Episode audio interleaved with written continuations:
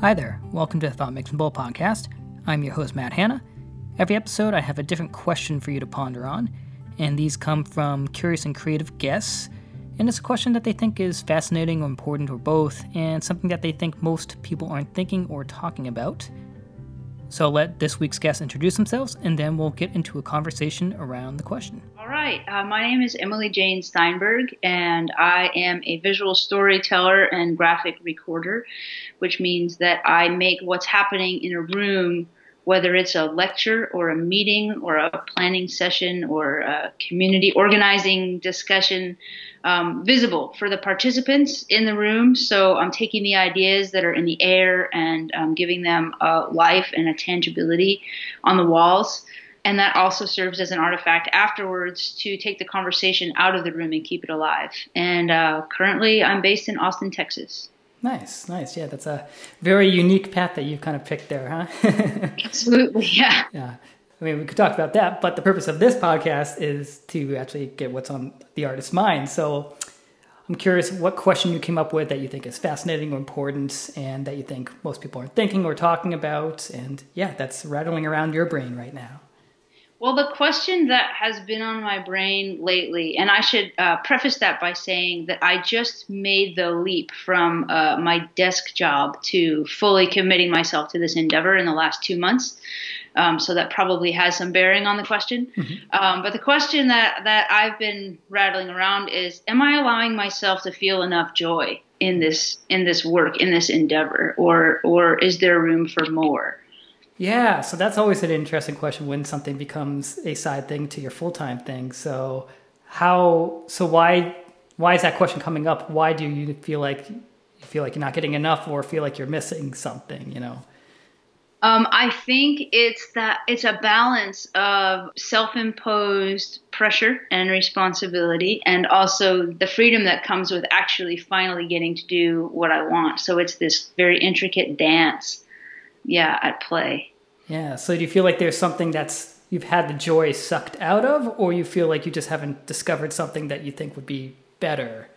Like, has it been a subtractive, or you're looking for an additive thing? You know?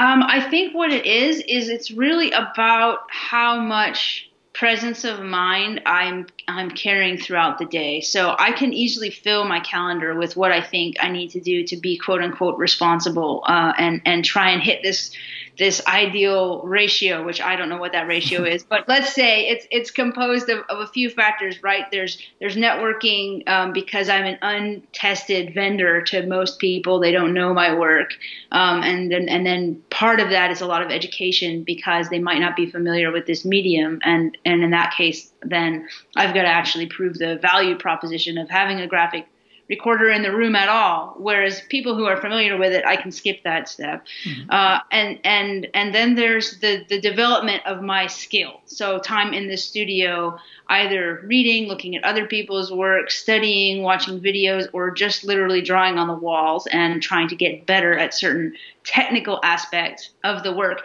And that's a hard balance, especially in this kind of startup phase, because if I'm not out the door then there's no business coming in, even if I become the most supreme calligrapher.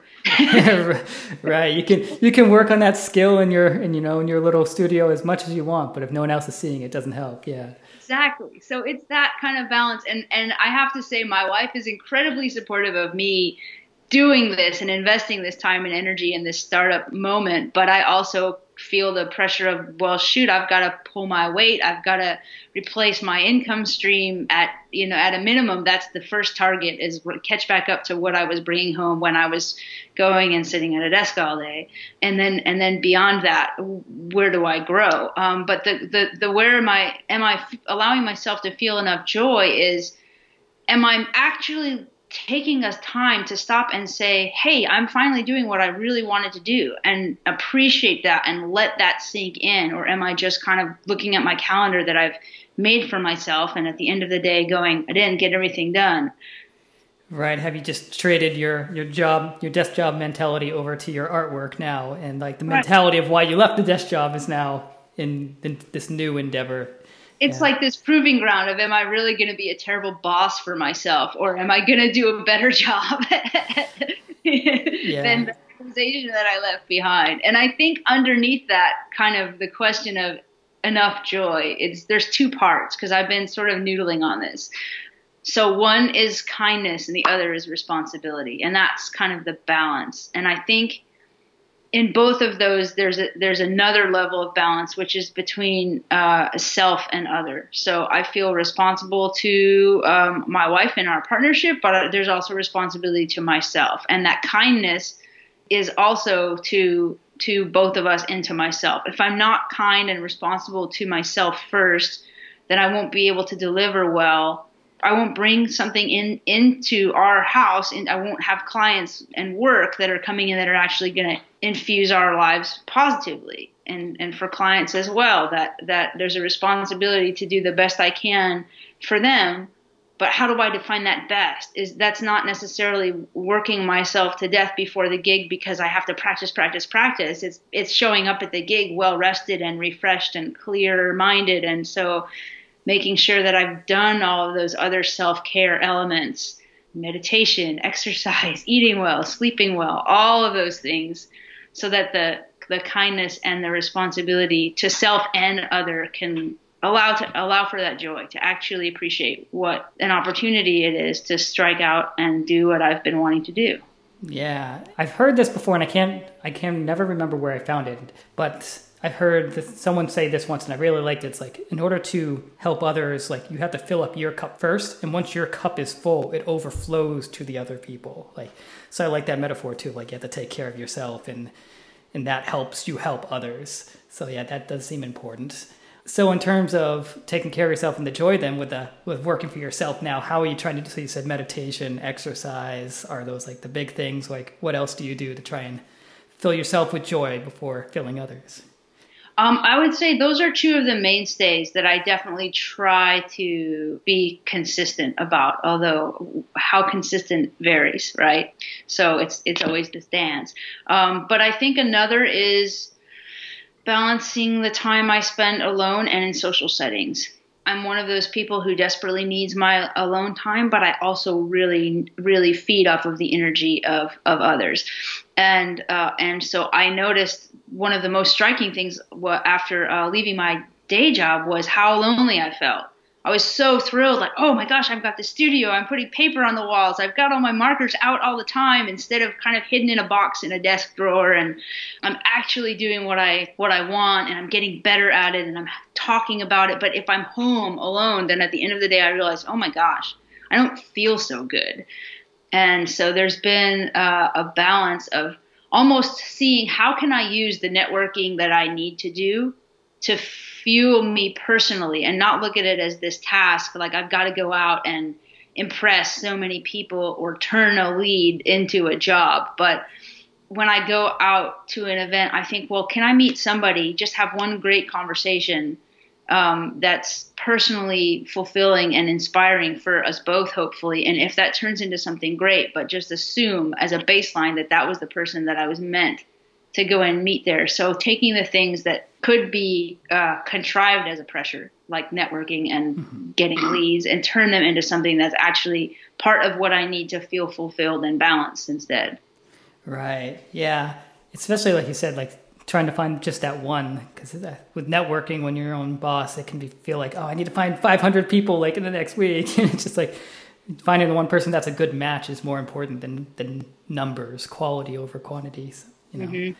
yeah naturally i left my my desk job a couple of years ago so i i've been through this too and uh, i this project actually kind of came out of that needing to talk to other people during the day. Uh, so this is that's that's kind of how this project came about. So I understand that need, and it's it is tough. Like when you're when you're working around people every day in a, in a normal job, and then you get home, and yeah, you have that like initial like it's great, I can do whatever I want all the time. It's like hmm, people are nice sometimes, huh? and then you start going, oh hey, let's have happy hour, let's have lunch, and then they cancel on you, and you realize that you were kind of pinning your happiness quotient for the day on that happy hour happening. And it's no fault of theirs or yours that it didn't work out, but then you go, okay, something I've got to do a little bit more than just wait for happy hour to come around to get the social engagement that I need. And so it is it's it's, it's finding more more opportunities to talk to people whether it's specifically about my visual storytelling practice or anything else. Just make sure that I get out of the house on the days that I'm not on on, on a job. Yeah. Yeah. So then, and then in terms of tying that joy into your work, so you said that you, you're tying it into the networking. Then also, I found myself still struggling, but definitely at first too, of that whole needing to make money, make ends meet at first, and then being like, wait, I left my job because I had these certain values that I wanted to set out on my own. So, are you trying to make sure that you have joy with the people that you're working with? Like, because that's another thing I struggled with too at first was like, all right, just get anybody rather than finding people that brings joy to me to be working with. You know, that's another big struggle. Absolutely. Um, I look. I've been, I would say, incredibly lucky so far that all the folks I've worked with have been great. I mean, I think that's part because like attracts like. I haven't turned any work down yet. I don't feel like I'm quite in a position to do that just yet. Although I aspire to that to that position, absolutely. Um, but but there hasn't been anything that I've that I've taken that I've felt uncomfortable with in terms of in terms of the people. Maybe in terms of the the pay rate yes. Um, but i kind of think that you need to take a couple on the chin when you get going. I mean some people would say never work for free and and getting quote unquote exposure is never worth working for free. But um, i lined up a gig next week where i'm going to be doing a pro bono recording for an hour at a luncheon because it's a bunch of it's a community it's a networking event of women communicators. And so that's a crowd of of more senior professionals and business owners who should all understand the value of what I'm doing. So it's worth it to me to donate that hour because I could get some really good leads out of that room and it'll all be women business owners, which is a great niche. So I, that's been good. But but i think another piece of it is that i i've been specifically trying to look for leads in areas of work that resonate. So one of the things i did um, just this last month was um, several keynote recordings at south by southwest eco so everyone that's there has got some kind of a consciousness around sustainability and natural resources and alternative energy and social justice and how environmentalism and social justice need to and sometimes don't but are starting to intersect and so, if any of that turns into business, which a lot of discussions are still ongoing, it's kind of a shoe in that they'll be uh, they'll be a good client and partner to have because I know that the business that they're doing is is got values that I can relate to. Yeah, so it sounds like you got that that part figured out because some people do just do the you know um, shotgun approach of just spreading it everywhere. But if you look in the areas that you already love, you're more likely to be happier down the road as you get deeper. Yeah. Exactly. I mean, a lot of folks when they they hear what I'm what I've started doing, they say, "Oh, you should get in touch with the convention center. You should talk to all these event planners. You should get yourself on the list in all of the hotels with great conference centers." And I go, "Yeah, I don't think I'm going to take that approach. That's the suck the joy right out kind of approach for me. So I just have to recognize that and go, "No, thank you." yeah. Yeah. So it sounds like you're doing you're doing pretty good. So so what what is missing from your joy equation right now? Then? Um, I think I think it's about the timeline that the being realistic in my head about the timeline and and how long it's going to take for my practice and my reputation to kind of have their legs under them being mindful about how I bring that pressure home. So, I mean, I, I mean that metaphorically since I'm often working at home, but how I spread that out of the studio um, so that uh, what my wife experiences is the enthusiasm that I have and not just the not just the negatives. So it's it's that kind of how do I translate this from what I do all day into into the rest of my personal sphere. Yeah, so it sounds like it's more like a mindset thing. Like you're doing all the right things, more just tempering your expectations and yeah, making sure you know it's it's a process. Exactly. it's all about. I mean, expectations are hope and fear are the demons, right? I mean, in a certain in a certain regard, that's actually an extract from a, a quote uh, from a Tibetan master, and I won't say the whole quote, but yeah, the idea that whenever you're grasping after something or fearing something, so there's that attachment or aversion, that's where you get into trouble. And so that's that's really easy territory to to fall into when you're business building when you're trying to do something that is your passion and that you're also monetizing and wanting others to value in the same way and constantly having to remind myself to let go of that hope and fear is key yeah. Yeah and uh, i think it was a neil gaiman commencement speech he gave once, uh, he was saying like I think it was Stephen King came up to him when he like first got his big his big first big book out and Stephen King told him like to enjoy this because like you'll never be at that beginning stage again and Neil Gaiman was like whatever I'm too busy trying to make this all work and now he's looking back and be like man I wish I'd have enjoyed those early stages it's tough when you're trying to think ahead but yeah, we should enjoy the beginnings more. yeah, exactly. Enjoy the beginnings more and trust that that that that's another big piece of allow, allowing the joy in is to is to know okay if I'm doing the right things, I can then just relax with that and trust that that, that that's enough. Yeah, take the time in this moment to appreciate it before it's before it's past. right, right. Cool. Well, I think that's a I think that's a good little tidy conversation. Is there anything else you wanted to get off your mind on that topic of, of joy in your work specifically?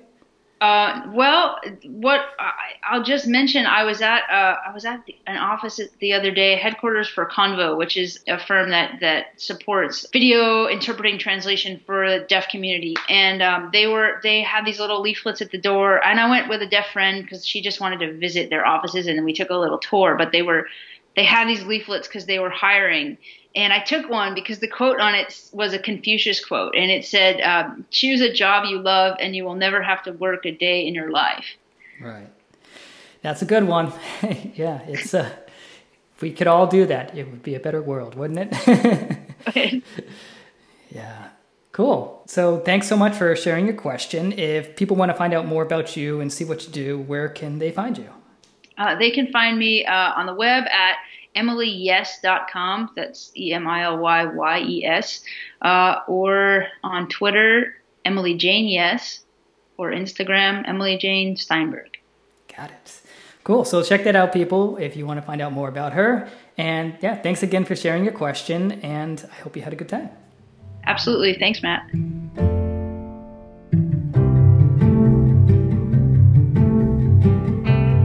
So I hope you enjoyed my conversation with Emily, and I hope that you'll think on that question yourself and how it applies to your work and your life. If you'd like to share your thoughts with Emily, you can find her where she mentioned. If you'd like to share your thoughts with me, you can find me at thoughtmixingbowl.com. And if you like these conversations and like to hear more of them, you can again head on over to the website, or you can subscribe to the podcast on iTunes or SoundCloud. And if you'd like to be part of the Thought Mixing Bowl community, you can also support the project or join in conversations off air yourself. Again, head on over to thoughtmixingbowl.com for details about that. So that's it. Until next time, take care and be awesome.